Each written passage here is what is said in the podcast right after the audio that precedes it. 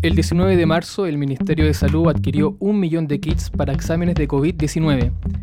Sin embargo, algunos encargados de laboratorios indican que estos implementos podrían tener problemas técnicos y la Sociedad Chilena de Infectología ya advirtió al MinSal que esto podría aumentar la cantidad de falsos negativos. Mi nombre es Benjamín Miranda y esto es Alerta CIPER. El subsecretario de Redes Asistenciales, Arturo Zúñiga, se refirió a la cantidad de test que se están realizando diariamente en Chile. En relación a la cantidad de pacientes de testeos que se han realizado el día de ayer, tenemos un total de 7.120 test realizados las últimas 24 horas, lo que acumula un total de 142.267 exámenes. Esto mantiene nuestra tasa de positividad, es decir, de cuántos pacientes se han realizado el total de exámenes y cuántos pacientes han salido con COVID positivo. Esta tasa se mantiene en un 8%. Estamos con una de las coautoras del reportaje Chile compró un millón de kits para exámenes de COVID-19 y laboratorios cuestionan su eficacia. Catalina Albert, ¿cómo estás? Bien, ¿y tú, Benjamín? Bien, gracias. Catalina, primero explícanos por qué es relevante que se incremente la cantidad de test que se aplican diariamente en Chile, que es una discusión que hemos estado escuchando tanto del ámbito científico y académico como también político. Sí, eh, es importante la cantidad y la calidad de test que se tomen eh, porque de acuerdo a los resultados de esos test es que se toman las decisiones a nivel de políticas públicas. Eh, en términos de cantidad, porque mientras más testeos hagamos a población de riesgo o a quien sea necesario, depende de, cómo, se, de cómo se decida, más claro vamos a tener cuál es la tasa de contagio, ya la tasa actual de contagio, más allá de la acumulada. Actualmente, ¿nos podría decir cuál es el número de test que se aplican diariamente en Chile? Hoy día eh, en la cuenta pública se, eh, dijo que eran más de 7.000 los test hechos ayer, si no me equivoco, y en total han sido 142.000 acumulados. ¿ya? Eh, de todas maneras, esos 7.000 tests al día, que en realidad en promedio son unos 5.000, 6.000, va fluctuando, eh, esos deberían ser muchos más. Ya hay expertos que dicen que deberían ser hasta 15.000, o sea, triplicar nuestra capacidad de toma de test. Pero también es importante que esos tests sean eh, de la calidad necesaria y que sean adecuados eh, para su implementación. ¿Por qué? porque cuando un uno de los cuando los equipos no son lo suficientemente cuando no son técnicamente buenos lo que pueden causar es que los resultados de los análisis arrojen falsos negativos. Entonces tú tomas una muestra, la analizas, te dicen que esa persona está sana, esa persona recibe su resultado y después se va a la calle, se va a trabajar, se va a juntar con su familia y puede estar contagiado sin saberlo e infectando a otros sin saberlo. Entonces eso es lo principalmente clave podríamos decir en síntesis que la calidad y la cantidad de los exámenes influye directamente en la precisión de la foto que le sacamos en la curva de contagios. Exactamente. O sea, los test que se hacen nos dan una foto y es de acuerdo a esa foto que nosotros podemos, o no nosotros en realidad, sino que el gobierno y las autoridades toman decisiones. Y por eso es tan importante que sea una foto de la mejor calidad posible. Y ese es el debate que hay hoy día entre expertos y autoridades. Perfecto. Entonces tenemos un, un piso estimado que son cerca de 15.000 test los que hay que llegar. Actualmente estamos entre 5 y 7.000. Claro. Ahora, ¿qué pasa con la, con la calidad? Ciber, en, en, el reportaje que tú reporteaste y escribiste, em, incluye la opinión de, expertos encargados de laboratorios que dicen que la última adquisición, que fueron un millón de kits de exámenes, tienen problemas con la calidad. ¿Cuáles son esos principales conflictos y cómo podrían influir en la calidad de la foto que estamos conversando sobre la curva de contagios? Sí, hay, hay dos cosas ahí. Eh, los encargados de laboratorios de los hospitales con los, que, con los que hablamos con Nicolás Sepúlveda, que es el otro periodista con el que trabajamos en este reporteo, tanto los, los, encargados de los laboratorios como eh, la Sociedad Chilena de eh, Infectología, que también está alertando sobre el tema, hablan de dos problemas principalmente. ¿Cuáles son? Uno el primero, que es que la tórula, que la tórula es una varilla larga como un cotonito, ¿ya? Eh, como para imaginárselo, es un cotonito largo que tú, bueno, la persona que toma la muestra, tiene que meterlo por la nariz de la persona analizada y tiene que meterlo por la nariz hasta el fondo, hasta llegar a la garganta más o menos. Y de ahí tomar una muestra. Estamos hablando de test PCR. PCR, exacto, que es el test que más eh, fielmente retrata si es que una persona está contagiada o no. Claro.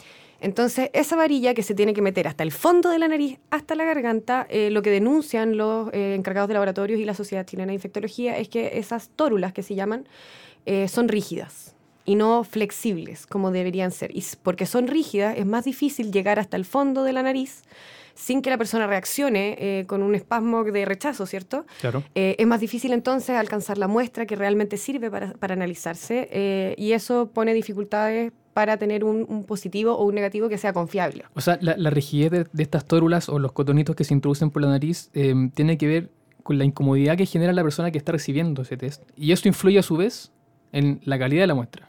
Claro, claro, claro. O sea, por un lado puede generar este, este espasmo para, y que va, que va a hacer que el que toma la muestra no pueda meter el, el cotonito hasta el final, ¿cierto? Pero también, por, lo mismo, por la misma rigidez, puede que el palo no alcance tampoco el fondo que necesita alcanzar, ¿cierto? Por eso se usan siempre, o se deberían usar, eh, tórulas flexibles que pueden adecuarse a la forma del ducto, ¿cierto? Y alcanzar la muestra sin también causarle la incomodidad al paciente. Ese es un primer conflicto de, la, de, de los kits de detección que recientemente adquirió el Ministerio de Salud. ¿Cuál es el segundo problema? Bueno, además de eh, el tema de que las tórulas son demasiado largas, o sea, son demasiado rígidas, perdón, eh, está el problema de que cuando se analizan hay eh, dos nuevos problemas. Uno, que esas mismas tórulas, la parte de algodón o de, o de plástico en realidad en estos casos, que está al final eh, eh, de poliéster, se deshace o se desarma cuando las meten en la máquina que las analiza. Y eso al tiro también te genera un problema en el análisis de la muestra. ¿ya? Pero además está que el líquido en que se contiene ¿cierto? Eh, la muestra, el medio de transporte, es insuficiente para ser analizado por los laboratorios. Entonces, eh, esos dos problemas han generado que los eh, técnicos y los profesionales que están en los laboratorios teman que se estén entregando falsos positivos o falsos negativos. Antes de ir a la respuesta de, mm, de los proveedores y su posición respecto a los conflictos que nos plantean lo- los expertos, em, ¿estos kits ya llegaron o todavía no llegan? ¿Están en proceso de llegada a nuestro país? No, estos kits ya se están distribuyendo, se están usando y en su uso fue que eh, las personas con las que nosotros hablamos fue que descubrieron eh, los problemas que ya tienen. O sea, fue un problema que se descubrió en la práctica eh, Exacto. de, de estos kits. Claro. Si a usted le llama la atención que este podcast no tiene interrupciones comerciales, eso es porque CIPER es un medio completamente independiente que no recibe aportes ni de partidos políticos ni de iglesias. ¿Qué significa ser socio? Que soy parte de una sociedad. Yo pago y obtengo algo a cambio. ¿Qué significa ser socio de CIPER? Es un trato, donde los beneficios o dividendos no son personales, sino comunes. Yo pago para que todos tengamos más periodismo independiente. Más socios, más periodismo independiente. Hazte socio. Estamos con Catalina Albert, coautora del reportaje Chile compró un millón de kits para exámenes de COVID-19 y laboratorios cuestionan su eficacia. Catalina, conversamos ya de los principales conflictos de, estos kits que se adquirieron. Em, ¿Qué nos dicen los proveedores? ¿Qué nos, qué nos dicen las personas que construyeron estos kits y le vendieron al Ministerio de Salud? Sí, mira, eh, nosotros hablamos con el dueño de la empresa Genosur, que eh, también opera con el nombre bioquímica.cl, que es el nombre que apare- aparece finalmente en la orden de compra que nosotros vimos. Eh, y Matías Gutiérrez, que es el dueño de la empresa, nos explicó varias cosas. Nos dijo que, bueno, en primer lugar, sus, sus tórulas, los cotonitos estos, no son rígidos, sino que son semiflexibles, ¿ya? O sea que igual tienen cierta capacidad de moverse, ¿cierto? Eh, y que se pueden usar en personas desde 15 años. O sea que podrían usarse sin problema en adultos principalmente y que no deberían generar lo que los profesionales y, técnicos que operan los laboratorios finalmente están, están denunciando. Ya él dice que eso no es tan así. Ahora, nos dicen desde los laboratorios que sí es así.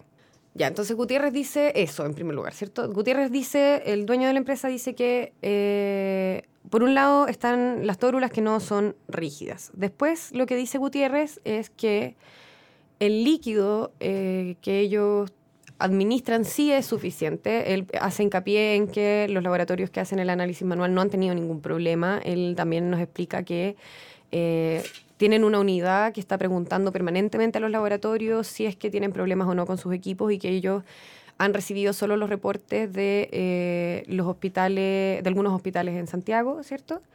Eh, pero que en general los reportes han sido positivos o que no han tenido ningún inconveniente, más allá de si son positivos o no. Eh, pero sí han recibido las alertas que nosotros denunciamos en el reportaje, que son el tema de la dificultad en la toma de muestra y el tema en el líquido. La orden de compra llegó el jueves 19 de marzo a Genosur, según constata CIPER en su reportaje. Y de acuerdo con la versión de Gutiérrez, el sábado 21 de marzo, ellos empezaron a entregar al ministerio cientos de kits. Hasta el momento, dijo Gutiérrez, el dueño de la empresa, ha entregado más dispositivos que los exámenes que se realizan, es decir, más de 70.000. La orden de compra entró un jueves nosotros un día el mismo día sábado de esa semana empezamos a entregar al ministerio eh, cantidades, cientos de kits y ya llevamos eh, decenas de miles. Entonces, eh, creo que hemos apostado a la batalla contra eh, esto junto a muchos otros actores, digamos, de, eh, los laboratorios de diagnóstico clínico y la red universitaria, el Ministerio de Ciencia, que ha apoyado muchísimo eso.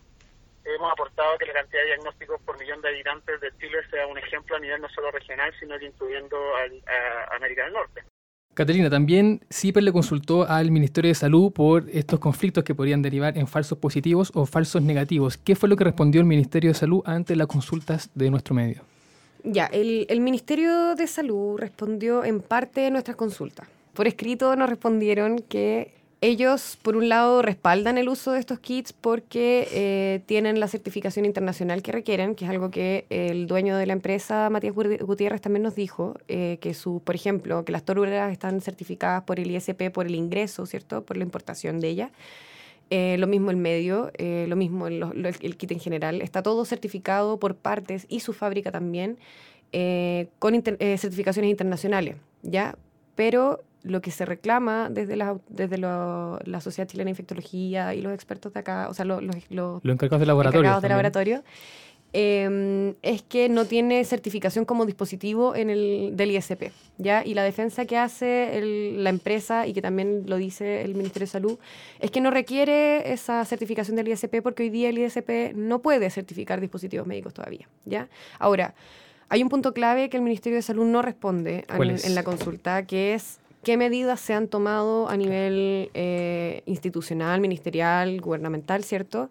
Eh, para hacerse cargo de los reclamos de las eh, personas que trabajan en los laboratorios y de la Sociedad Chilena de Infectología, porque es un reclamo que podría significar algo muy grave, ¿cierto? O sea, que las tomas que estamos tomando, este millón de muestras que significa un gasto de casi 9 mil millones de pesos, eh, signifique al final nada. O sea, que no, no, sean realmente útiles para lo que estamos buscando, ¿cierto? Que es aumentar la capacidad diagnóstica. Entonces, el Ministerio de Salud no se hace cargo de, de, lo que proviene directamente de los encargados de examinar estas muestras. Claro, o sea, al menos con nosotros, a nosotros no nos dice eh, que ellos estén haciendo alguna gestión ni nada. De hecho, el dueño de la empresa lo que nos dice es que ellos mismos, como empresa, se han comunicado con los laboratorios que han tenido problemas para tratar de, arreglarlos, ofreciendo soluciones, etcétera. Eh, pero el ministerio al menos no nos responde simplemente esa parte del cuestionario que enviamos. Chile compró un millón de kits para exámenes de COVID-19 y laboratorios cuestionan su eficacia. Si quieres leer este reportaje completo, puedes hacerlo entrando a ciperchile.cl. Recuerda que CIPER no recibe financiamiento del gobierno, ni de empresas, ni de partidos políticos, ni tampoco de iglesias. Su principal motor de financiamiento es el aporte voluntario de sus lectores y socios. Hazte parte de nuestra comunidad más CIPER. Puedes ingresar a ciperchile.cl slash socios para hacerte parte de nuestra comunidad. Mi nombre es Benjamín Miranda, esto fue Alerta CIPER. Nos escuchamos para la próxima.